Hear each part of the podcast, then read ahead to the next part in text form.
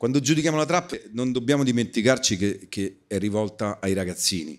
Che non ci piace è normale, è come se, non lo so, negli anni novanta dici: ah, ma non te senti le canzoni di Cristina D'Avena? Eh no, fumo due pacchetti di Marlboro al giorno, lavoro, so, eh, perché me devo sentire? Noi puffi siamo, capito? E la trap è la stessa cosa, i testi soprattutto, lascia perdere la musica. T'ho paccato, t'ho guardato, il telefono era spento, t'ho whatsappato, io ho più soldi di te, e grazie che non ci interessa. Però se avevamo quindici anni invece è una, una cosa fighissima. E poi a me, visto che li vedo come ragazzini, ormai c'ho una certa, mi stanno simpatici, mi fanno scattare, anche se dicono delle boiate pazzesche, però mi fa scattare l'istinto paterno. È come mio figlio quando dice le parolacce, che dice vaffanculo, ride, è tutto divertito, gli sembra di aver fatto.